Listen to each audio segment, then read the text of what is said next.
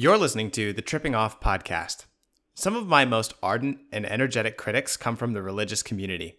Those who are unfamiliar with hypnosis and hypnotherapy believe that it could be a possible, dangerous point of entry for the malicious metaphysical forces that surround us. However, what many of them do not understand is that any good religious service uses many hypnotic principles to help its followers achieve a euphoric experience and deepen their connection with God. Sometimes this can even go a little too far and cause some to become unquestioning followers who end up being hurt due to the lack of conscious care. This is why today I'm joined by Jamie Maller, the owner of Recollected Self, a hypnotherapist, and a TikTok influencer. She claims to be able to help us unlearn what we assume about God and religion. Well, I'm joined today by Jamie Maller, uh, who is about to start a very interesting podcast that I'll let her introduce. But she is in the state of New York uh, and a licensed mental health counselor herself, and one of the elite few TikTok oh therapists on the internet. I know she's uh, embarrassed when I introduce her that way, but she really is. She's got quite a following. She has helped so many people through what she does online. But she has something very special to share because not only is she a mental health counselor, but she's also a hypnotherapist, just like I am. Uh, and she has some very interesting things to say about her discoveries with religion and hypnosis as well. So, Jamie, welcome to the podcast. Hello. Yes. Hey. nice nice to be here. Um so yeah, I mean you covered a lot right there. Uh I guess I'm I'm on here to talk a lot about, you know, some of some of the implications that I've seen with the cross section between like religion and um, people's experiences with those, you know, yep. with the with the uh, how did we put it? Retreats and uh, conferences and different things. So um, that was one of the topics i wanted to cover today but i also you are right i am in the process of starting a new podcast and uh, yes. so i don't know i don't know if it's out now when you're going to be hearing this podcast or if it'll be out in a couple weeks after this podcast posts but follow Jamie on TikTok and Instagram and all those wonderful places and keep an eye out for what's the name of the podcast going to be? It's it's God Unlearned. Oh. And how can they find you on TikTok if they want to keep an eye out? So it's Recollected Self. Um, it's R E C O L L E C T E D S E L F. Thank and you. So you. For those can, who are illiterate like me, that helps a lot. Yes, and there's no space. Apparently, I learned that today. If you don't put a space, you'll find me faster. so don't put a space, you'll find me faster.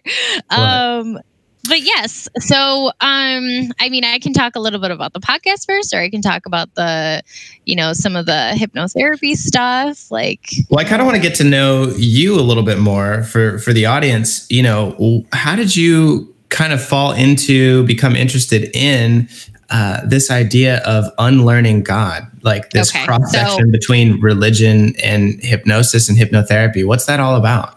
Yeah, I mean the thing is, is it's a pretty weighty subject because I mean, just the podcast name alone is pretty like provoking, right? It's you know people are like, oh my god, I don't want to unlearn God, right? Um, but it's more of this concept. I should probably, I don't even know if I'll have it in quotations, but it's basically like the concept is you know we're learn we learn so many variations of god through our childhood right like the god mm. of you know the god of wrath and the god that loves us and the god that's the god you know in the in the sky and the god that you know so many variations of god right mm-hmm. and slowly through our development we kind of craft that into our adults version of what we understand god to be right Right. So a lot of this came from my upbringing and I guess the story behind where I got some of the passions for like my spiritual coaching and you know some of my perceptions of how um how we experience God and learn about God was, you know, I was raised in a very conservative mindset with Christian Catholic um, household. And, you know, my family wasn't really like super conservative. They were just like, you know, go to church once a week and yeah, we prayed and we would do stuff. My dad was actually like very religious. Mm. So he was the one that would be praying like every day. I saw him with his Bible and um he would have us like in the Catholic world, we do like the rosary and stuff like that. So that's just like a meditative prayer. And so um, I was exposed to like religiosity, I guess, like at a young age. Um, my dad was definitely the one that was more focused on that. Um, mm. My mom obviously was religious. Um, it was just kind of a different manifestation in her life. So I. That's kind of like dad being the religious patriarch kind of thing. Like, I mean, yeah, he was a soft soul though. Yeah, he was a yeah, yeah, he was like a soft soul though. Like he really wasn't okay. probably what you would vision like the patriarchal vision vision of like this is gender roles and stuff. Like he was very okay, okay. um he was like a very soft spirit. I think he was very um looking back at it a lot of the way I saw his his spirituality, um, or I guess his religiosity manifest was I saw a lot of it through the lens of anxiety now as a therapist, um, where I can't project his experience. He's no longer with us. I lost him when I was a child. But oh, um, okay. when I look back, it was very almost like compulsory. Like he couldn't not do it, if that makes mm. sense. Almost um, like an um, addiction, kind of, or like. Uh, and this is this is where that podcast I want to, you know, this is where I kind of want to go with it, right? Because where is the cross section? Between our own mental health and between our religious practices with our rituals where's the line right? Where's the line between this is a very hot topic in the catholic world but i'll go there if you want me to. Where's the line between mental illness and the saints? Like this is a topic a lot of the people that i'm working uh-huh. with deconstructing i'm working on like deconstructing deconstruction work with them. And um, this is one of the topics we brought up a couple of times, especially in the Catholic world. Um, but it's not meant to be a Catholic podcast. Absolutely not. It's actually meant to be extremely um, like ecumenical, if we use the the religion word, but it's okay. meant to be really outreaching to many groups that have very I, I, call them microcultures um, mm-hmm. but they have subsects of those religions that become very very strict very very um, all or nothing thinking right very exclusion mm. like exclusive right mm-hmm. and so because those things occur we're not you know throwing the baby out with the bathwater we're not saying like condemn this condemn that we're really saying that in these in these like big categories of like faith, there there's opportunity, there are vulnerabilities that come up. And what ends up happening is these microcultures sometimes form, if not, they are encouraged to be formed mm-hmm. um, by different institutions, by different, even parish groups have their own little microculture. Sometimes, and I think we talked about this, Jesse, that one parish or one church that you'll go to is the same faith, but they feel so different, right? Because they create their own little sub sociology culture oh, inside oh, yeah. of it. Church shopping is a huge thing. You know, you try a bunch of these out every Sunday morning to try and figure out which little microculture you want to like boom, kind of fall into because they exactly. are so different. You know, everyone's got their own culture.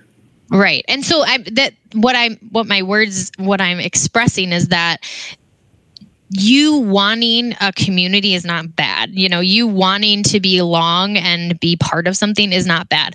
The problem is is when you have a very intense urge to belong to something, it's psychological it's like a psychological known issue that happens mm. that people start disregarding their critical thinking. They can fall into what I call like pseudo cult thinking, where they really disregard okay. their own experience. Like cult and, thinking, yeah. Yeah, and I, I, the reason I call it pseudo cult is because there are extreme versions of this, and I don't I don't I don't sit here saying that something like Jonestown or, you know, all the like yes, there are there are levels of this kind of thought, right? There are right. absolute levels of these kinds of cult thinking, right? And so I use the word pseudo, or we can call it like whatever lesser degree. Um, it still exists, though. It's still yeah. a it's still a very powerful culture that can impact our own very personality, much. Our development, the way we visualize like our own mm-hmm. self like our own entity of ourselves like it's very powerful so yeah well i mean and religion kind of is like that's the point of religion is to change behavior shape personality you know transform reborn you know rejuvenate the soul so that you're different than when you join like that's kind of the the point of religion. Right. So that makes makes a lot of sense to me. I guess I'm wondering, you know, as you have done all your work and, and research into this, like when do you start to take issue with, okay, this has gone from something positive and spiritual to a micro cult, uh, sort of pseudo cult experience? Where where is that shift for you? What should people look out for? Right. Um, well, I mean, here's the thing Okay. I usually say I usually say that the main thing to look out for is ex- like I feel like I shouldn't even say main because there's a lot of cu- there's a couple of things that you would want to look out for. well, we're gonna explore them. I would say one of the main thing is there's a there's a thought distortion in the world of CBT um, called all or nothing. Some people like to put it in categorical like mm-hmm. colors or black or white, or you and could whatever asterisk, you want to do. CBT right. is a form of mental health counseling therapy. Yes, it is cognitive yeah. behavioral therapy, and it's like a yeah, it's a modality we use. So there is an entire concept around all or nothing thinking, and when you really what which is not a good type of thinking. It is, yeah, it's a considered a distorted thought, right? Or okay. a cognitive distortion, which means oh, it's a variance of the truth. It's a variance of exactly how the world functions, right? Mm-hmm. And so I always tell people when you're really trying to understand these microcultures when there's no room for nuance, when there's no room for humanity or experience of the way different people experience the world. Okay, so your brother is going to ha- interact with the world differently than you are. You know, someone who um, is attracted, you know, someone who's gay is going to be experiencing the world a little bit different than someone who's straight, right? So mm-hmm. when we when we look at culture groups that are like considered these microcultures, a lot of the times you're going to find there's an us and them right? There's a those people think that way. The like and we we are like an exclusive group right? And so you know if and it can be anything okay? So i'm i'm speaking in very general terms here.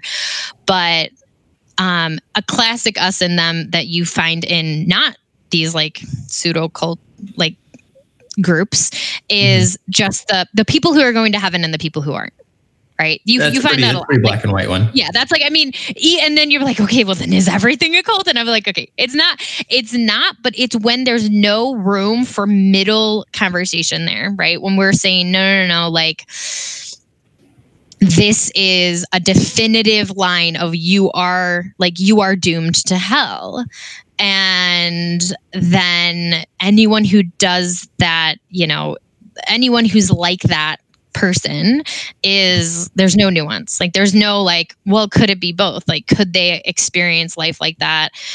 and also have a connection to God. And a lot of the times people will be like, no, like you can't. Like there's no there's no wiggle room. There's no there's no wiggle room here. Like and and if you're not right, it becomes us and them. And if you're not willing to align with us, you're excluded. Yeah. Right. And so that that can be a tough one to tackle and we'll definitely cover that on the podcast but that one's a tough one because a lot of people are like well isn't every religion like that? Like i said before I mean, that's, that's what i was going to ask yeah. Exactly and the thing is is when you experience someone who's not in this like stringent um very very um like there is no there is no variation of this truth right? When you experience someone like that you're gonna you're gonna know right? Because i've had priests that i work with and i don't this is why i want you to i want you to know it's not like me bashing the whole religion but like there are priests that are like uh, like total taken take into account like all the nuances. They're like i understand like i get why you are struggling with this and you know your life is extremely hard and there's different things going on. Um you know the the Bible teaches us that, like, you know, what you just told me, like in confession or something, is wrong. And mm-hmm. at the same time, we have to we have to know that, like, you know, we're striving to be better. We're striving to, you know, you're forgiven. Like, there's mercy, right? Yeah. And so that's that's a beautiful thing, right? At so the that, same that time, there example. are that one like what? is that's a healthy example like a priest yeah like, like hey, at the like, same time they're showing compassion yeah. even yeah. though they're trying to correct Exactly. Right. Okay. And of course the religion has a standard. So they're going to say, okay, well that's that's not necessarily a right thing to do, right? Um, they're going to have a standard. Yeah. Well, I would argue, sorry to like no, go ahead. in for a minute. I would argue too, like, you know, I, I really struggle with uh, what you're talking about just for the sake of devil's advocate here, because like I think any healthy form of thinking will do that in some way. Like even as a mental health counselor, like I make a black and white distinction between uh, healthy and psychotic or healthy yeah. and dysfunctional. Mm-hmm. And so like there is kind of a line in the sand and I'll, you know, people will come into my office and I will care for them and be compassionate toward them, but they'll ask me, they're like, Hey, you know, is this a good thing to do? Like, do you think this is good for my mental health? And I'll be like, absolutely not. That's a terrible idea for your mental health if you go do it, that's okay. You can still come back to my office and we'll talk about it. But I am telling you, as a professional, that's a terrible idea. Mm-hmm, and so, mm-hmm. you know, I I've also met you know counselors who can be a little bit, um, well, I guess rude in the way that they approach people, where they're like, "Hey, that's bad. We don't do that. If you do that, I'm firing you as a client." I'm like, "Whoa." You know, it sounds like the same thing with religion. So I don't know. Just for me, um, I don't know if I take issue with the black and white lines in the sand. I think some of those are very necessary, but I think it sounds like the root of what I get to, and maybe what you're talking about as well, is the compassion and the care and the love for fellow human beings. Um, right. I, I mean, think about like fall into cult type stuff. Right. I mean, think about this idea of like there's repercussions for it though. Like that's where I I mean, yeah. that's the next step of all or nothing.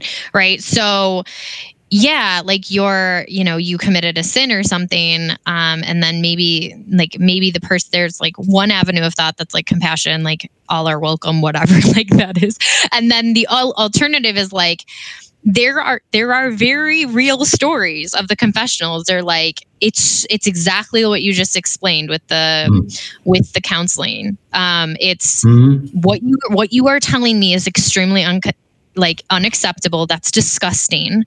Like it's degradation. It's um and what does that feel like? Because in in the catholic church you're supposed to be in persona christi right? So so now mm-hmm. god is is feeling like uh, okay like so so so now so now i'm like an en- like i'm the enemy like i'm the bad guy right like i and i'm trying to be a good guy but now i'm bad so like it's this weird interaction especially and you're going to find it in the catholic church a lot because mm-hmm. of the in persona Christi like mentality. So right. what what I mean by that, if you've never heard that word, is that in the I haven't heard that word before actually. So yeah, yeah, please.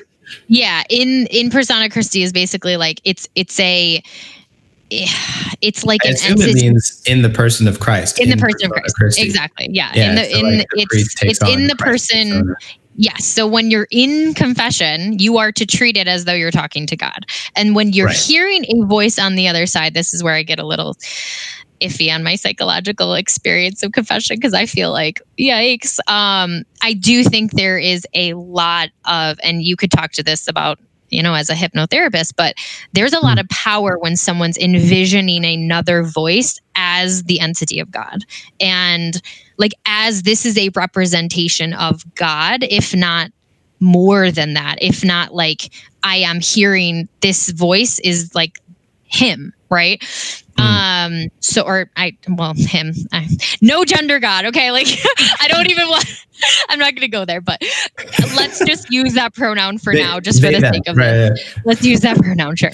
Um, so when you really think about it, someone's hearing like i'm disgusting like i i'm a bad person you know and uh, sometimes it's even like don't even think about going back to church if you're going to do this, right? It's an exclusion. It's like mm-hmm. you are going to be punished from your community and I need to give you like this like you're excluded right so it's like yeah. where's the room for growth right and that's where you're that's where we can kind of compare it to counseling right where it's like if you do that where's the room for them to grow and to heal and to process right and yeah. that's where it becomes I, to me, that type of mentality is leading down a path of like us and them. Like, we are going to exclude you if you are a human and you mess up. And if you mess up, don't tell us because then we have to exclude you.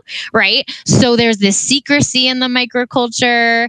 There's a like, I mm. can't, I can't tell you who I really am. And think about like the implications of that. Right. Because now it feels like, God is like big brother.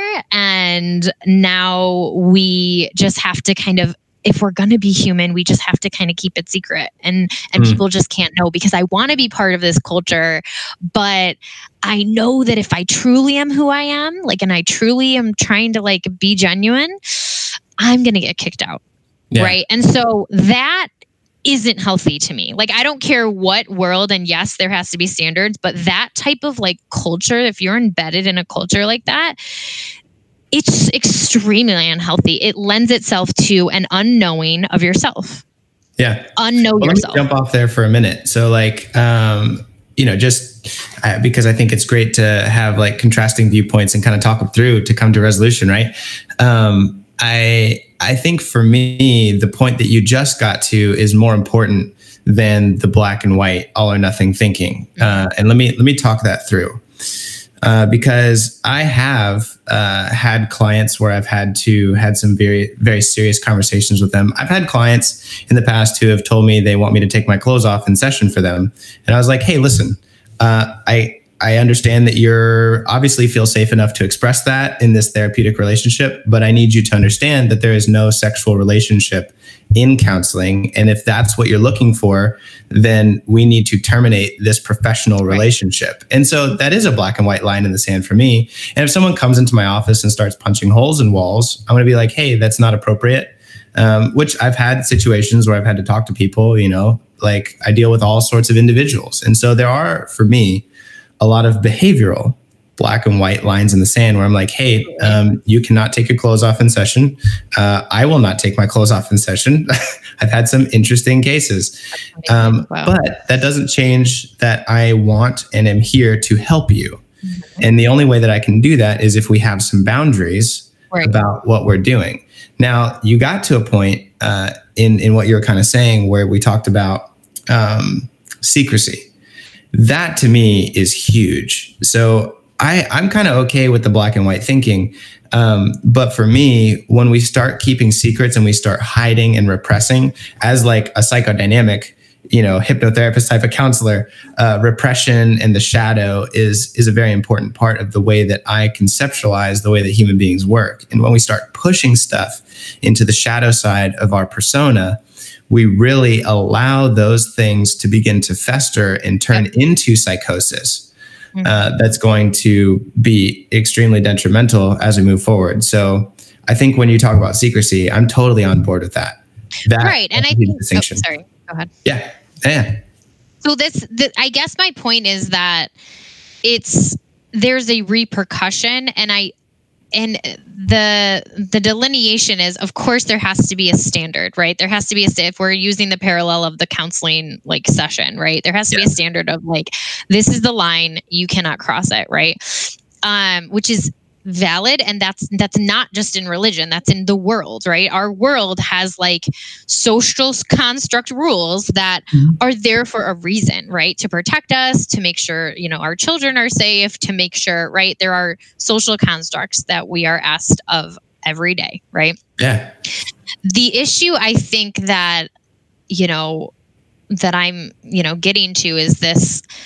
When those repercussions are inflammatory right they're they're like overkill right they're not the the Mm-hmm. Mhm. punishment doesn't meet the crime Yeah. the um the the exclusion is not warranted right and and it becomes so um it becomes so ingrained that it's not just an establishment that's excluding you it's literally god that's excluding you right and so if god or in some in some variations like in the lds community a lot of the times it's like your salvation like your salvation future right? Where they like have their destination of their own like heaven right?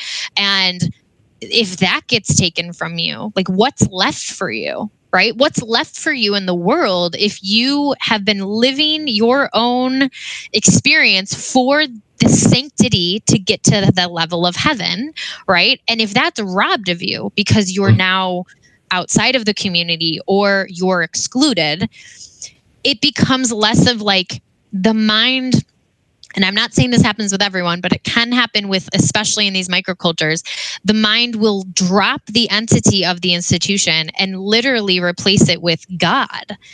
And if God is the one that's rejecting you, that is, it's beyond tragic. So that's where that whole God unlearned comes from.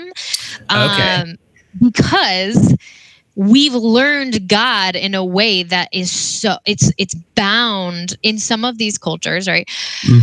It's bound with um like in order for him to love me, in order for him to hear me pray. Listen, I just li- I just heard this um I was just watching like something about um, this woman who was captured and she was like early adolescence and she was praying to God. And in our developmental mind, we create constructs and rules for God. She literally said she refused to say amen because she thought in her mind that was ending the prayer.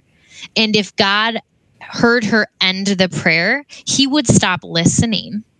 Right. And so Mhm. that really is what I'm getting at, Jesse, is how all or nothing it can be. Right. That's not necessary. That's not, that's not like a critically thought out experience, right? When you can really legit, if you walked me through that, I'm like, okay, does amen actually mean that God is not listening? And someone's saying, yes, I believe that. As a therapist, I'd say, all right, we need to untangle that thought because does that follow the the the known that is God and the way He understands His people, right? Uh, so Yeah. those are the kind of nuances that don't sometimes exist, right? They don't exist in our psyche unless someone teaches us to unlearn that thought. We have to unlearn that experience of no, no, no, no. If I say Amen, God stops listening to me. Okay, well, that that's a little bit of a distortion. Like, that's a distortion of the way Yeah, that's a little heavy handed. Exactly. Right. And Yeah. I'm just using that as an example, but like for It's real, Jesse, like that, expand that. Expand that way of experiencing God, right? Where if it's like, if I get a divorce, right? This is a very common thing in our culture right now. Like, if I get a divorce, then God, like, will put his stamp on me and say, like, you know, you gave up on your vow like this was a sacrament this was blah blah blah blah blah and i take you know you're taking back what i gave you and what i gave you was holy. And this is a very powerful example in our in especially like evangelical communities in many like very stricter visions of like sacramental like marriage because it's a sacred like sealing of the relationship it's it's it's bound by god Not to be broken. Yeah. not to be broken right and Oh, so and this so- is go ahead Yeah, no, I, I appreciate you letting me disagree with you because I think i want you yeah you could just Yeah, no, I think you had a really good point to make, uh, and I think it deserved to be logic all the way through. You know, the problem is not with yeah, the problem is not with boundaries. Boundaries are actually incredibly healthy. Uh, the problem is with extreme black and white thinking, especially the type of black and white thinking that allows one person to behave inappropriately toward another person because of some weird sort of mistake that that person made. So, for instance, like uh, if somebody is, if somebody sins against the church, I'm now allowed to incite violence against them. Like that's that would be a cognitive distortion, black and white thinking. It's not that having clear boundaries and clearly defined behavioral guidelines is bad. In fact, that's great. But there is something to be said, and I think you reasoned it out really well there, where you said, hey, there's a huge difference between having boundaries and having like, hey, this is okay, that's not okay. And then like totally throwing away a person and telling them that they're trash because mm-hmm. they made a mistake or they did something wrong or they are stuck in a unhealthy behavior pattern that they're trying to get out of. Yeah. Like that's different. And that's why, you know, like like the example I gave when I I've had individuals in my office who have said inappropriate sexual things toward me, I don't just say get out. You know, I'm like, "Hey, um let's talk this through. That's interesting that you said that. We need to have a little bit of a clearer talk about boundaries because either you don't know or you're being malicious. And if you're being malicious, I need to ask you to leave. Uh, but if you don't know, this is an amazing opportunity for us to develop you as a person. And I don't want to lose that opportunity just because I'm like, well, now you're a trash person. I need to get rid of you. Like that's that's not very helpful. Right. And you, right. you know, kind of to switch topics a little bit too, you brought up a really interesting point. You know, can you talk to me more about this um, this interesting phenomenon you see where the church, without even knowing it, utilizes hypnotic techniques? Yeah. Uh, to, yeah. to kind of enable this way of thinking. Right. And so, I mean, I, one of the points here that I bring up, like with the hypnotic experience, is the, the point, and, and I will get here, but one of my main points is consent. And my main, like, if you even look back to like, what? I said I love it. Let's start there. Yeah. Yeah, yeah. And what I what what I'm even looking at, right? And this is and I'm going to tie it with the past topic we just had is that when you're for like when you're trying to understand your concept of god and someone's forcing god into these very extreme boxes with without a lot of nuances with with almost punishment as the alternate, right? It's like, no, we're not going to leave room for discussion. You're going to be punished if you just act like this. Don't ask questions, right? It's like when you're when you're trying to understand your sense of self, it's the the I the concept of God is so powerful that I actually think it's an interaction with losing consent, if that makes sense. And I know this is like a heavy, this is kind of a hard idea yeah, to wrap around. To make sure I get it. So you're kind of saying that uh, the first thing that you're thinking about when it comes to the hypnosis that's used by religion without them even knowing it is consent. And when you talk about this grand God form, when there's that big of an entity, it almost takes away and usurps the concept of consent because God is so big. Kind of takes consent away. I would okay. This is why it has to be. This is cool. Walk me through this. Yeah, yeah. Yeah. Okay. So, I I I see it more as the humanities exchange with the idea of God. And when I say idea okay. of God, I'm not trying to invalidate God. I want you to hear it as a concept right now, in for the sake of this argument. Okay. So the concept of God is we don't question what what and we're going to use the pronoun he for now. What he says goes. what he says goes. Um, we aren't. How dare we interact with that line in the sand? Right? How dare we even question it? Right? Mm-hmm. Um, and. W- what we're really what we're really seeing in some of these microcultures is they use that concept okay and they they have it as like fuel for mm. their own personal narrative. Okay. So if they're against homosexuality, God becomes the fuel for this concept of I I have this idea and I'm going to perpetuate it through the idea of God. And why I say it it's a consent issue is because we want to be connected with the divine. Okay? And I usually like to say the divine. You're going to hear me say that probably in my podcast. But we like to connect with the divinity that is in this world. Okay?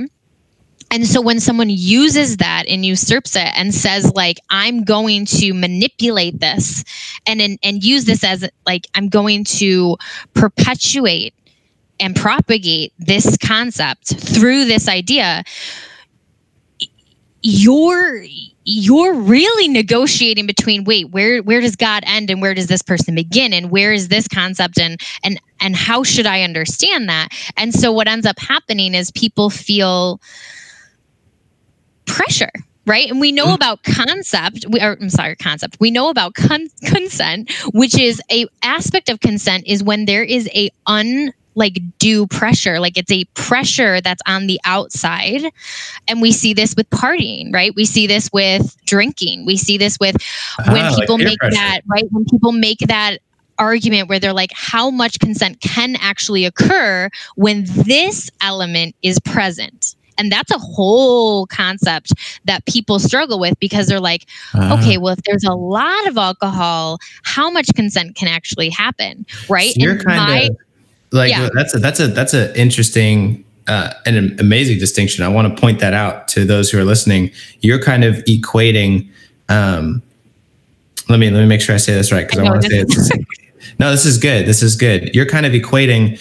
Uh, it is not possible for somebody who has had an absorb, absorbent amount of alcohol to give consent. If you've taken so much alcohol to where your cognitive functioning is no longer a capacity that you are able to wield, then you are no longer able to give consent. If you're blackout drunk, you can't consent. You have no more cognitive capacity, no more conscious capacity.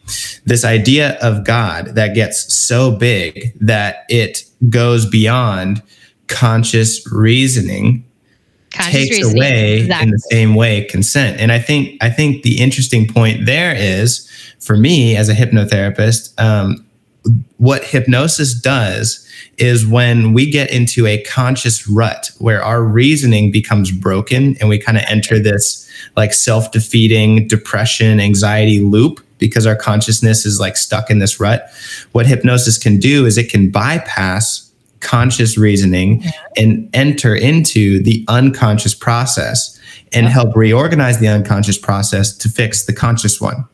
Right. In the same way, if we use this idea of God that is so big that it bypasses consciousness, we're doing in principle the same uh, manipulation that happens in hypnosis.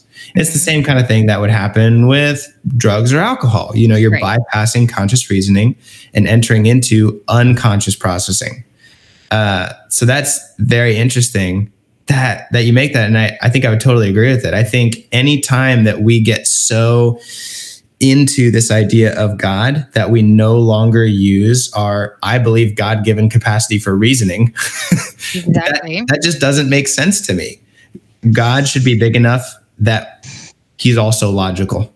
Mm-hmm. Mm-hmm. If, if and you're think, claiming yeah, God is who you think he is. Yeah. See, this is where I see hypnosis is so, so powerful because it can access that line of thought. And um and that's really why I'm I'm taking a second because I want to pull up an article. But like my point is that when we look at that and we get that bypassed without us fully understanding what's happening, I'm not okay with that. Like that's literally, I think, my point when I look at how some hypnotic experiences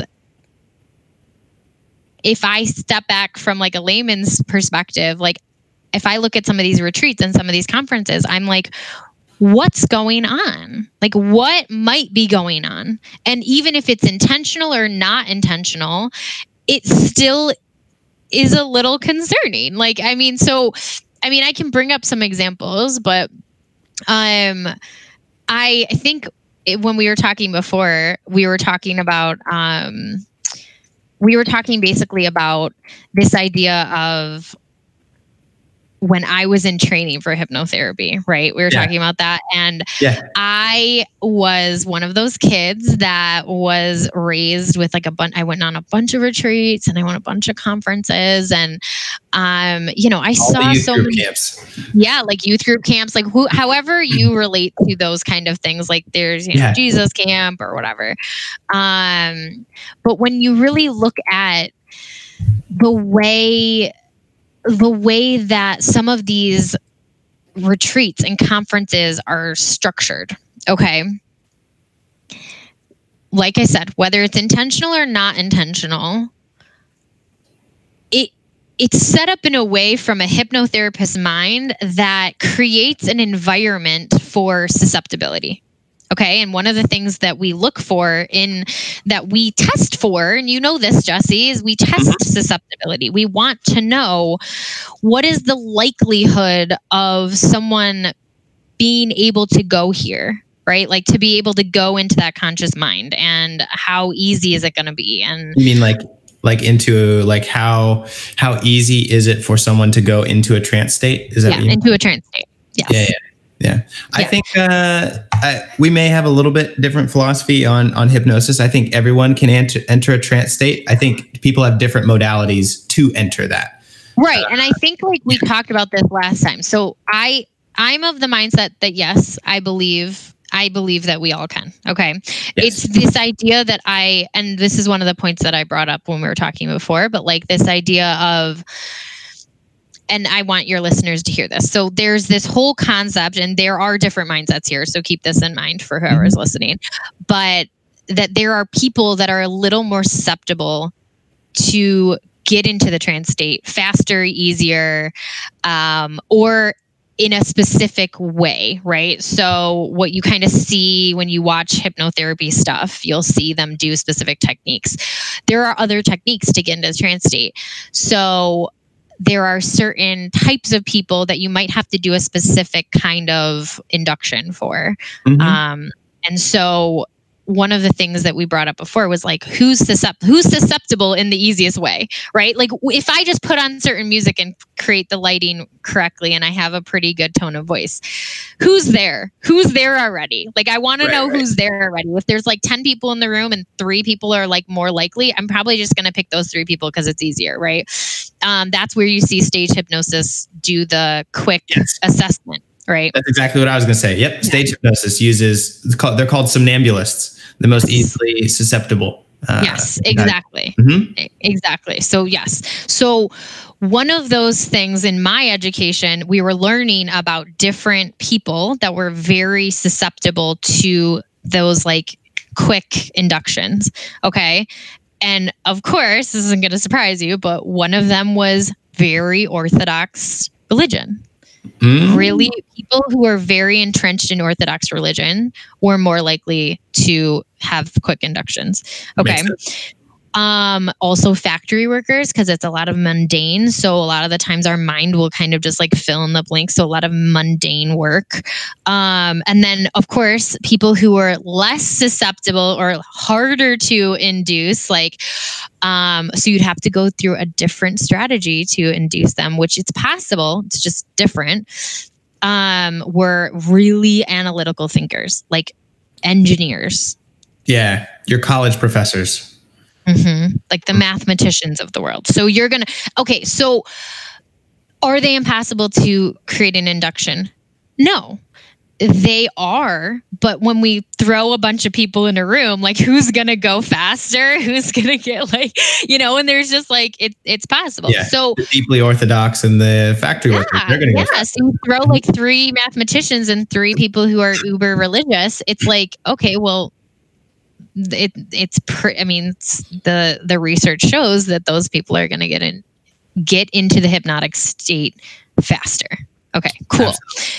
Okay, so if that's the case though, Jesse, if I set the stage in a retreat with very like like ambient lighting. And another thing we know about hypnosis is that you can create a level of expectation by just suggesting it's going to happen, right? So, for example, what I saw a lot with the retreats is anticipatory um, like leading up to events, right? So during retreats, they'd be like, "Oh, are you going to go to the Saturday night session? Are you going to be, um, are you gonna, you know, are you going to go up on stage and talk? Like, oh, like I hear they're going to like bring out this speaker and they're going to have like this awesome experience with the music."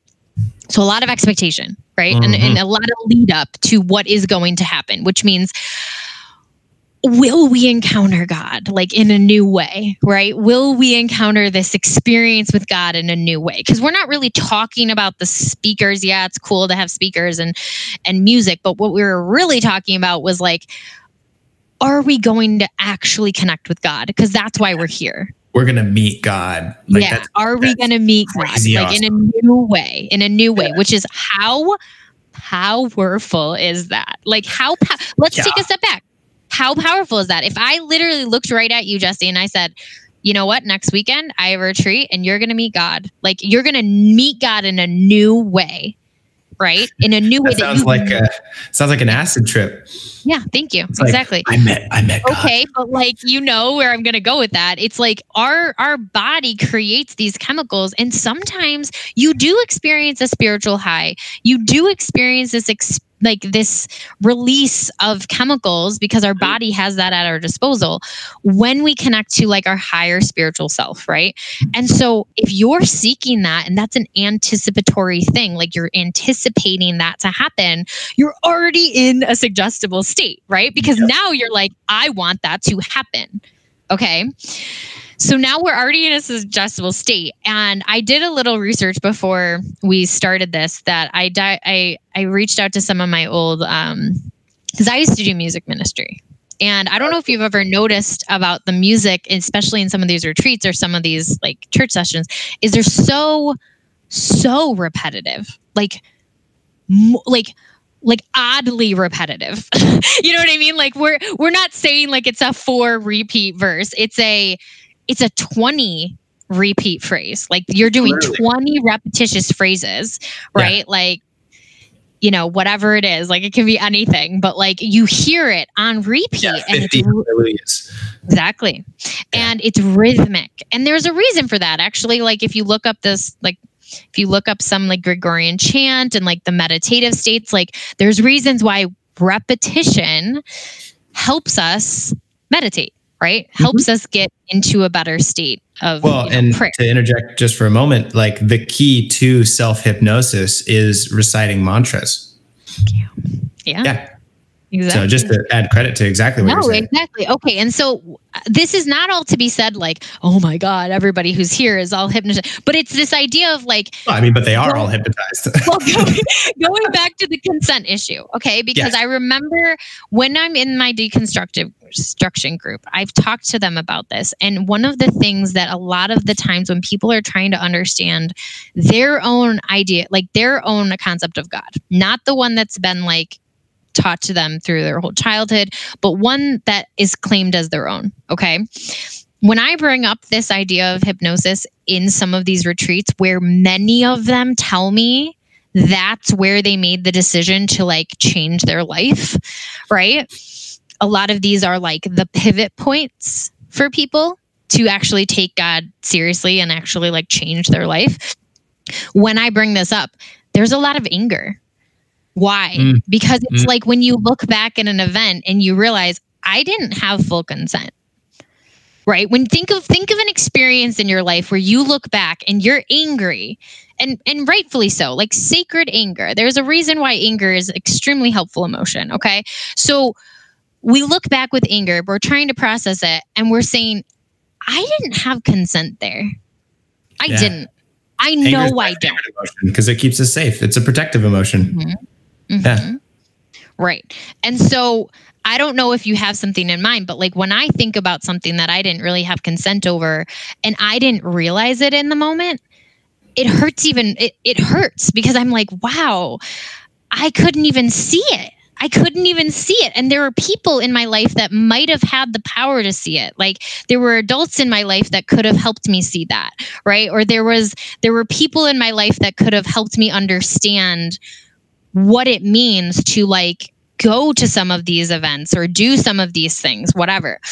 Um, but what happens is it feels it's tied to the understanding of God. And this is one of my points that um, I want to bring up is that most of the time when you bring up to your parents that you want to go to like a religious event or you know a retreat or something no one's looking at it as like are you going to be manipulated i mean some people will but but like i shouldn't say no one but it's not a common thought like okay well you're just going to be like you're just going to be manipulated like they're just going to manipulate you right mm. um it's looked at as a good thing it's like it's a good thing. Why why wouldn't it why would it be a problem, right? Why wouldn't you want to be manipulated? why isn't that what you want? You want to change you want to change your life. So like whatever. Um, oh, yeah, but you got a point. Right. And so so here's the thing. My point is there's a lot of there's a lot of there's a lot of expectation. There's a lot of leading up to the event. There's a lot of repetition in the music. There's a there's a lot of like sensory things especially in the catholic church. There's a lot of sensory engagement. So they'll have smells. They'll have smells that are always attributed to experiences with god. So like the incense that we use um which is helpful honestly because it's a it's like an anchor for our mind to know we we smell it, we experience it. What? Oh yeah, God time. Mm-hmm. God time. And, oh, God time. smell that? Yeah, you like smell Jesus. that God time. so, I mean, it literally follows the way our human experience engages with the world, right? Absolutely. The senses, the internal rhythm that we have, right? When you when you experience like the the repetition, it feels like you're in union with something bigger than yourself, right? And so when you tell me that that's God, I'm going to be like, oh my God, it's God. Like, oh my God, like this is amazing. Right. And yeah. so that this is all to be said that you can absolutely encounter God. You can encounter him in a way that's profound. My whole point is that if you are vulnerable and you get to a like soci like it's a sociology experience to me because mm-hmm. it's it's basically like I mean, maybe I'm being like a little too extreme here, but like it it looks to me like group hypnosis.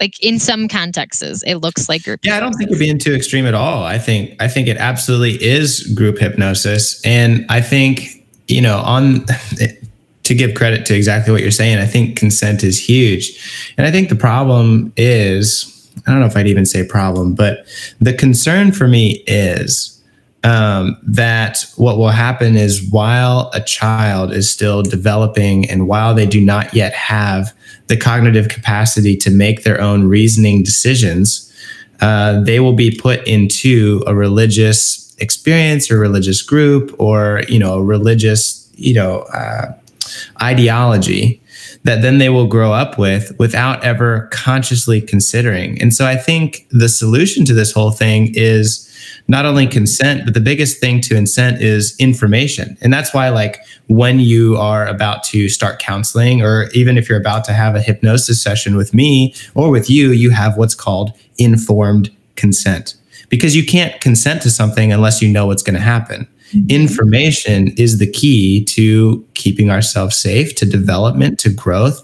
And so I I mean I'm all for obviously hypnotic experiences and religious hypnotic experiences can be fantastic as well. Yeah. I've heard some amazing recovery stories like, you know, getting over substance abuse stuff through religious experiences. I'm not here to judge that. If your life is now more functional because of some group hypnosis experience at a religious event and it helped your life, great. But the thing for me is when we just make assumptions and follow through with these ways of being that we've never really stopped to think about hey, wait a minute. Is this really the best way to do this? And so I mm-hmm. think for me, like the reason I'm on TikTok, the reason I'm on Instagram, the reason I make podcasts is I want to spread information so people can be wiser and more knowledgeable so they can make informed consent for themselves. Mm-hmm. I'm not here to say this is bad or that is good. I think everyone should be able to make that decision for themselves. However, I don't think we can even begin to have consent or decision until we have information. I think that's right. huge. Right.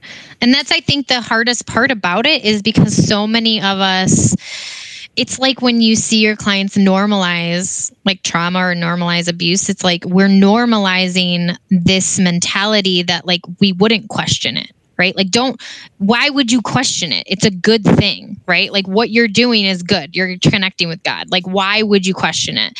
Yeah. And, and it's like, unless we have a moment of I don't like like a I guess the word is like sobering event or whatever where we're like understanding and we're asking ourselves like okay some catharsis or something. What's yeah, exactly. Like what is going on there because let me just tell you and I will I will speak on a personal note here. I'm just Yeah, please. One second. Um so I remember it was feeling like a spiritual high.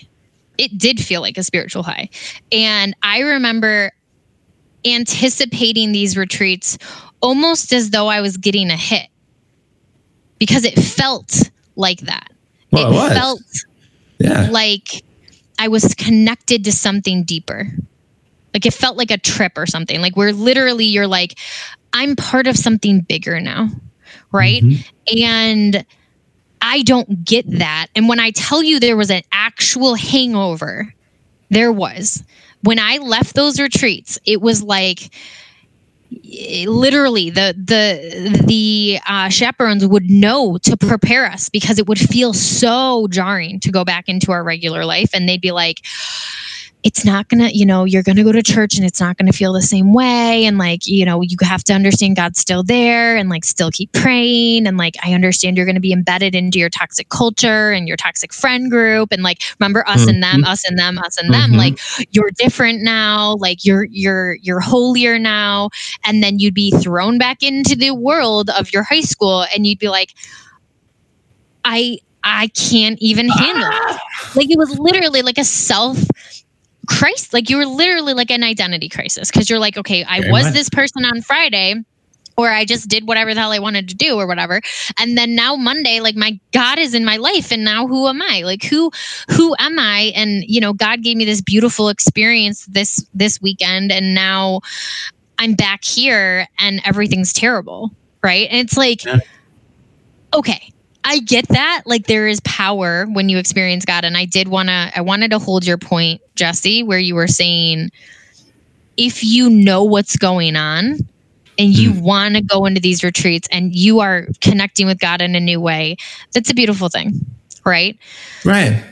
It's the problem is like, it wasn't in like years, Jesse, years, years later was when yeah. I realized like, when I connected with what I understood was God, okay, the closest I ever felt to Him was many times these retreats. The closest I ever felt like that God was actually real mm. were these retreats. Okay. Mm-hmm. Not in my personal prayer time, not in my interactions. Like was in these retreats. And that to me was a huge like processing moment because I got to this point where I was like, what is real then? Because I have encountered God outside of retreats. I just, in case you guys are wondering, like it's not like I'm completely throwing him out of the picture. But since then, as an adult, and as I've been cultivating my own spirituality outside of like my own faith story, I realized that what I encountered there was constructed for me. It was meant to be that way. Mm-hmm. It was literally like we constructed this to ex- to elicit this response, yeah. right? And so looking back at it, it feels rough. And I, I mean, I, I think I'm past anger now. It's more like acceptance if I'm looking at the grief model, yeah. but like I'm past, I'm past like that anger. I'm more like yeah, that happened to me. And I can now process it through my lens. Well, and I think the thought that I kind of want to you know leave off on is just to have compassion and some empathy for what you're describing because those type of moments are incredibly jarring and mm-hmm. you know the reason that you know i i founded with zach dodson the company that we have trauma focused hypnotherapy the reason that we use hypnotherapy to help specifically and clinically with trauma is you have to understand the way that we've described trauma and the way that we define it with our model is trauma happens when an identity is ripped away from you without consent. Exactly. And in this experience, and what exactly you're describing is you had this identity, a part of yourself was your connection with God. Yep. And your way of connecting with God was these retreats. And then you develop and you uh, gain the faculties of your conscious mind when you're 25 and your frontal cortex is developed, right? You gain some wisdom and some knowledge, and you realize, whoa, it I was connecting with God when I was alone. You know, there's my own personal relationship with God, but I believed that my only way to really deeply connect with God was these retreats. And now I'm understanding that those retreats were just using the way that the human brain works to create a psychological and emotional experience that was manufactured. And that identity that you experienced was ripped away without consent. And so that created for you the experience of trauma where, like, whoa, this religious thing that was such a big part of my life. I mean, devoted hours and hours, like you said, you're music minister, you know, to the whole thing, like, just got ripped away without even knowing it was going to happen. And that creates a huge, like, shift in a, a schism between who you are and what you thought was going on. And so I, I really empathize with that because I've had experiences like that in my life as well, and a lot of other people do. Right. And so Jesse, I think the way I to fight that is with a, knowledge. That's a great point that like I I definitely want to like leave the listeners with is like what we're really talking about when you come to that sense of understanding is an and you're you're trying to understand okay if that is not my experience with god then what is god? I hear a lot of the people i work with with deconstruction they go through a mourning period of saying whatever i constructed god to be yeah. isn't there anymore. yeah. It's literally gone. And so what they're doing is they're literally holding in their hands pieces of what they were taught and trying to understand, okay, is God even is God even real? That's a very common first step. Is God even real?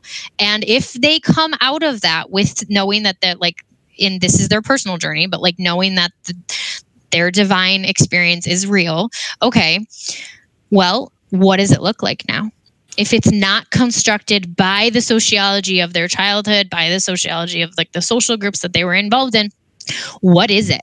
Because like if you look at the LDS community, if you look at the like conservative evangelicals, like and in my case it was Catholicism, what ends up feeling like is like you not only lost your social group, but you mm-hmm. lost your God. Mm-hmm. And so you're and you're usually isolated because you don't have someone to tell. That's where you're at, right? Because now shame and guilt enters the picture, right? Yeah. You talk to your old best friend, you're the godmother. Yeah. You're the god, you're their godmother. If you and you're now saying you don't believe in God. Like, how do you have a conversation with them? Right? You talk to your mother who's a devout Christian. Does she abandon me? You, same with your spouse. Oh my God, I see it with spouses all the time. Mm-hmm. How do I talk to my how do I talk to my spouse? Mm-hmm. How do I mm-hmm. talk to my lifelong partner? Right. And this is the work that I and just just because I want your listeners to hear this, this is the work that is my passion, and I'm like developing like some of my spiritual coaching groups around this. I'm like writing some of my book eventually, and then I'm doing my podcast. The podcast is up on the docket next. Okay. Yeah. And this is what I envision for us is that we're going to find each other. Mm-hmm. We're going to find each other. Okay. Whatever religion you came from, if you want to find the same people, you will be able to find it through yeah. hopefully the director, like the funneling of this program. Right. Yeah. And the, and the, and the podcast. Oh, okay. Man. That's amazing. And you can find each other, but also you can have tools. Like you can actually have tools to connect and tools to actually do some of this self work because you know what? unfortunately and we know this as like the social media presences we have a lot of the times people might not have direct access to therapy but they can yeah. start identifying and this is where you if you go on my page on tiktok you'll see a lot of self reflection work. Why? Because we might not always have the tools to that are right in front of us, right? Or we have three kids and we can't get out of the house, or we don't have an extra hour out of our day, mm-hmm. right? And so sometimes it is it is starting through our own self-discovery. And ideally, because you know I'm a therapist, like ideally it would be fostered either through a therapist experience or like a spiritual coaching program or whatever it is, like whatever that looks like in your story, ideally you'd be you'd be joined with someone that can help you with that journey. Yeah. That's uh, my that's my aim. Well, and if you're looking to connect with somebody who will help you in that community as, you know, we unlearn God and unlearn religion, keep an eye out for Jaime Maller on Instagram, TikTok, the podcast, God Unlearned. Uh, I think a lot of people who are listening will really um, find some community and some care for what they're going through by you know checking out the things that you do because you do have a lot of great resources and i just really recommend anyone who's interested in it like definitely check it out jaime maller j-a-i-m-e Maller, and yep. and if you guys want to just connect with me anyways like some people want to just message me you can just go to my website it's recollectedself.com um, yes. you'll be able to find that information to like just reach out to me directly because some people want to do it on tiktok but it's not possible so yeah. just go through my website that's beautiful. Jaime, hey, thanks so much for sharing all the stuff and even being so personal about it. I really appreciate it. It was a pleasure. Thanks, hmm. Jesse. Welcome. Talk to y'all later. This episode of the Tripping Off podcast was sponsored by HD Counseling. They are truly the future of therapy, with a network of over 30 therapists in the Orlando and Winter Park area who each specialize in different mental health topics. They provide the care and empathy needed to truly change your life. What makes them unique is that each therapist runs their own business under the cooperative of HD Counseling. So, no matter what you're going through, you will receive an independent, highly motivated therapist who will care and empower you to create change in your life. Even if you are outside the Orlando area, every therapist offers telehealth sessions to anyone in the state of Florida. Find your perfect therapist at www.hdcounseling.com.